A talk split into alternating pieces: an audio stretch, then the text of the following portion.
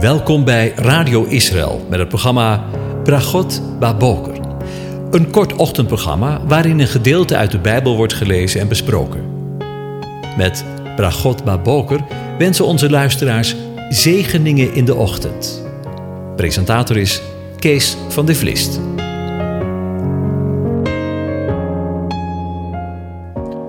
Goedemorgen, Bokatov, beste luisteraars. We gaan weer verder met uh, na te denken over Psalm 96. En ik lees de eerste acht versen aan je voor. Zing voor de Heere, een nieuw lied. Zing voor de Heere, heel de aarde. Zing voor de Heer, loof zijn naam. Breng de boodschap van zijn heil van dag tot dag. Vertel onder de heidevolken van zijn eer, onder alle volken van zijn wonderen. Want de Heer is groot en zeer te prijzen. Hij is ontzagwekkend, boven alle goden. Want de goden van de volken zijn afgoden, maar de Heere heeft de hemel gemaakt. Majesteit en glorie zijn voor zijn aangezicht, macht en luister in zijn heiligdom. Geef de Heere geslachten van de volken, familie, geef de Heere de eer van zijn macht. Geef de Heere de eer van zijn naam. Breng offers en kom in zijn voorover. Tot zover. Over godsdienst gesproken. Vandaag wil ik nog een keer stilstaan bij het laatst gelezen vers. Geef de Heere de eer van zijn naam. Breng offers. En kom in zijn voorover. De voorgaande uitzendingen was dit uit Psalm 96 aanleiding om na te denken over wat de apostel schrijft in Romeinen 12, waarvan we gisteren gelet hebben op wat hij schrijft in de eerste vers om ons lichaam te wijden als een levend offer, heilig en voor God welbehagelijk. Dat is uw redelijke godsdienst. En vandaag wil ik met u nadenken over vers 2 van dit hoofdstuk, wat eveneens over een offer spreekt. We lezen in Romeinen 12: Ik roep u er dan toch op, broeders, door de ontfermingen van God om uw lichamen aan God toe te wijden als een levend offer, heilig en voor God welbehagelijk. Dat is uw redelijke godsdienst. En wordt niet met deze wereld gelijkvormig, maar wordt innerlijk veranderd door de vernieuwing van je gezindheid, je denken, om te kunnen onderscheiden wat de goede, welbehagelijke en volmaakte wil van God is. Tot zover. Wat ik aan moest denken is dat wij als gelovigen in anno 2021 denken dat uh, witte bladzijde tussen de Eerste en het Tweede Testament een soort van scheiding tussen twee werelden brengt. Onder andere tussen het gedeelte dat spreekt over de wet in het Eerste Testament en de bediening van de genade in het Tweede Testament. De schrift, de Bijbel, is één geheel van kaft tot kaft en is het doorgaande verhaal van de eeuwige waarin hij zich openbaart. De schrift is één geheel. Wanneer ik voor mezelf spreek, vind ik dat ongemerkt, dus niet bewust, nog wel eens lastig. God is met zijn volk zijn weg gegaan in het Eerste Testament. En de gelovigen uit de volkeren zijn in het Tweede Testament, als ik het zo eens een keer mag zeggen, aangehaakt, erbij gekomen. We lezen in 1 Korinthe 10, en deze dingen alle zijn hun overkomen tot voorbeelden, en dan spreekt hij over het volk Israël, en zijn beschreven tot een waarschuwing voor ons, op de welke de einde der eeuwen gekomen zijn. Waarom ik dit zo zeg, is omdat ook in de Torah de strekking vinden van de woorden uit Romeinen 12 vers 2, om niet aan de wereld gelijkvormig te worden en ons denken te veranderen. Er is wat dat betreft dus niets nieuws onder de zon. Een paar voorbeelden daarvan vinden we in Exodus 23, vers 2. Gij zult een menigte niet volgen om kwaad te doen, noch zult gij spreken in een reden om af te wijzen naar velen om het oordeel te ontworstelen. En in Leviticus 18, vers 29 en 30 lezen we: Want wie een van deze gruwelen begaat, Zelfs de zielen die ze begaan, zullen uit het midden van de volk worden weggerooid. En in Deuteronomium 18, vers 9 en 10. Wanneer u komt in het land dat de Heere uw God u geeft, zult u niet leren te doen naar de gruwelen van die volken.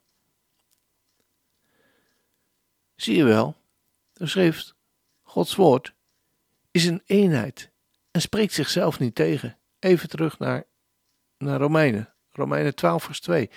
En wordt niet aan deze wereld gelijkvormig, maar wordt innerlijk veranderd door de vernieuwing van je denken om te kunnen onderscheiden wat de goede, welbehagelijke en volmaakte wil van God is. En wordt niet aan deze wereld gelijkvormig. Wereldgelijkvormigheid. Voor mij een begrip waarin ik in de kerk waar ik uitkom veel, heel veel gesproken werd. Ik weet niet hoe het er nu is, maar in mijn jonge jaren, in de jaren 60 en 70, van de voorgaande eeuw ging het dan vaak over de haardracht.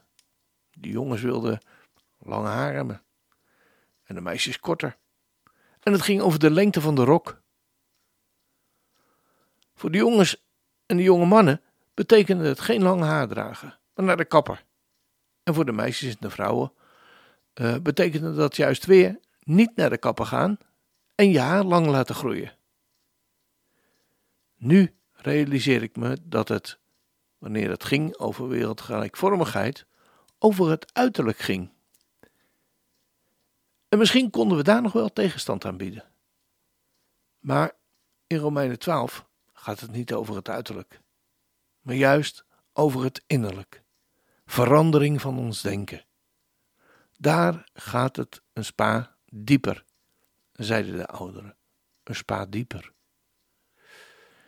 en wordt niet aan deze wereld gelijkvormig, maar wordt innerlijk veranderd door de vernieuwing van uw gezindheid. In het Grieks wordt voor het woord gelijkvormigheid een woord gebruikt dat een afgeleide is van het woord, en het Nederlandse woord, schema. Op dezelfde manier. Dat wil zeggen, conform hetzelfde patroon. We worden dus opgeroepen om niet te leven volgens hetzelfde schema, hetzelfde patroon van de wereld om ons heen, maar u geheel anders. Gij hebt Christus leren kennen, zegt Paulus tegen de inwoners van de stad, van de wereldstad destijds in Efeze. Laten we maar eerlijk zijn vanmorgen. Wij christenen van deze eeuw denken het redelijk voor elkaar te hebben.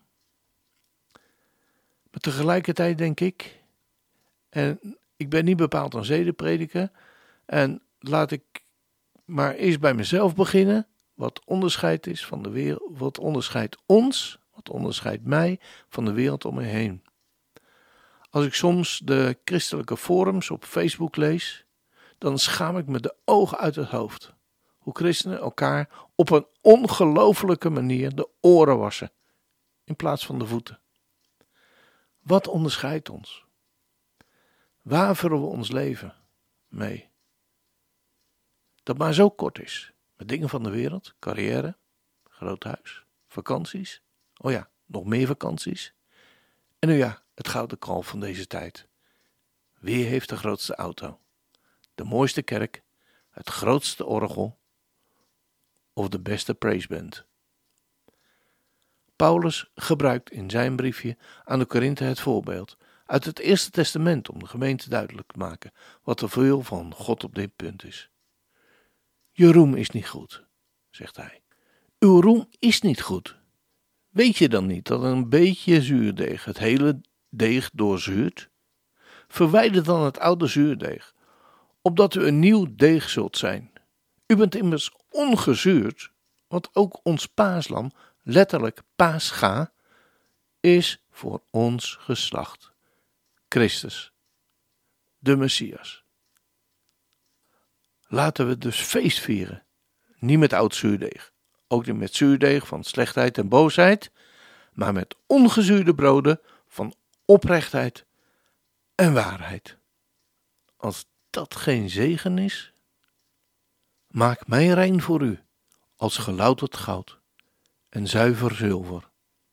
Laat mij zijn voor u als gelouterd goud, puur goud, want dwars door het vuur maakt u mij rein en puur. Ik strek mij uit, Jezus, naar meer van uw geest en uw heiligheid. Ja, ik besluit, Jezus, een dienstknecht te zijn van u, mijn meester, steeds tot uw wil bereid. We gaan luisteren naar een oude opname van het lied, gezongen door de jonge Christian Verwoerd tijdens een Hard Cry conferentie.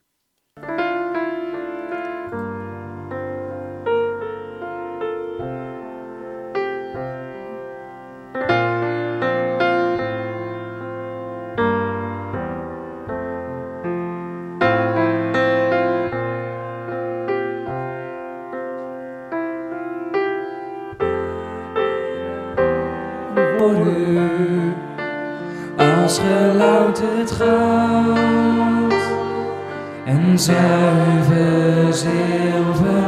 Laat mij zijn voor u, zuiver louterd goud, puur goud.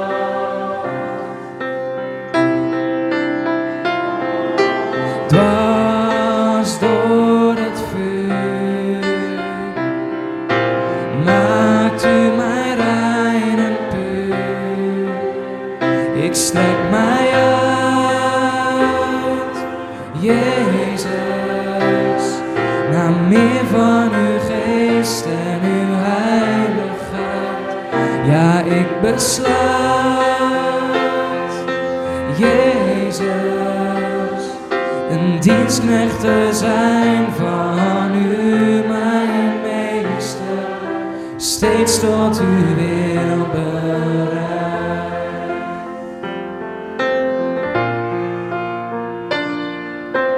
Maak mij rein voor u, was mijn leven schoon,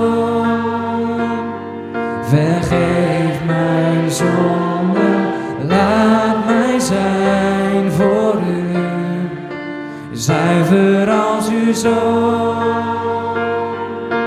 Heilig mij, door het vuur, maakt u mij rein en puur. Ik strek mij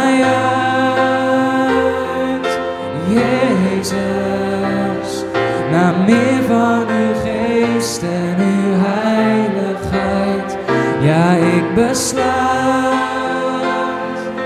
Jezus, een dienstknecht te zijn van u, mijn meester, steeds tot uw wil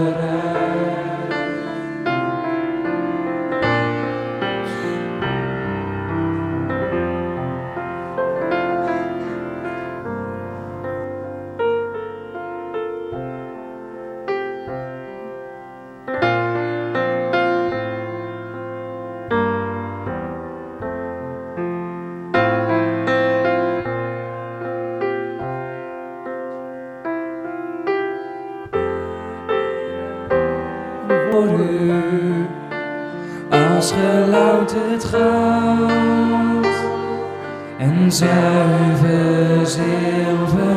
Laat mij zijn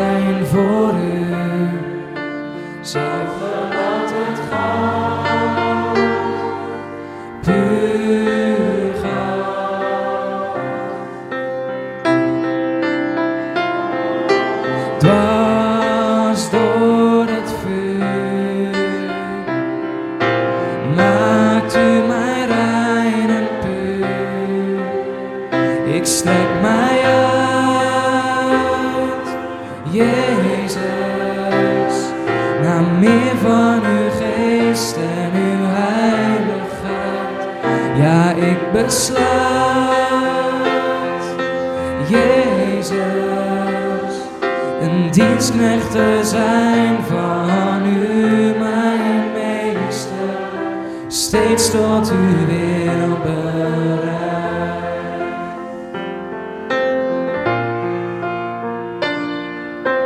Maak mij rein voor u, was mijn leven schoon, zonde, laat mij zijn voor u. Zuiver als uw zoon.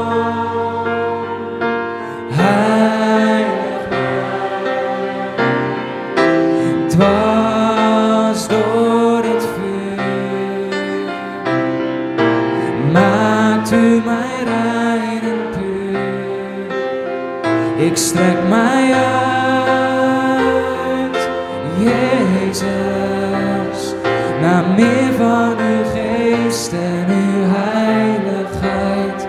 Ja, ik besluit,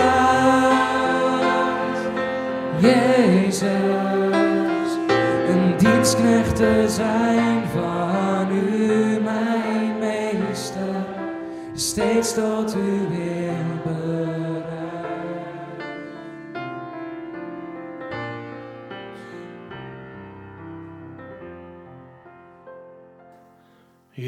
dan zijn we hiermee weer aan het einde van deze uitzending gekomen. Dan wens ik u Gods zegen toe. Wees over niets bezorgd, zegt de apostel Paulus aan de Filippenzen. Maar vraag God wat u nodig hebt en dank Hem in al uw gebeden. Dan zal de vrede van God, die alle verstand te boven gaat, uw hart en uw gedachten in Christus Jezus bewaren. Amen.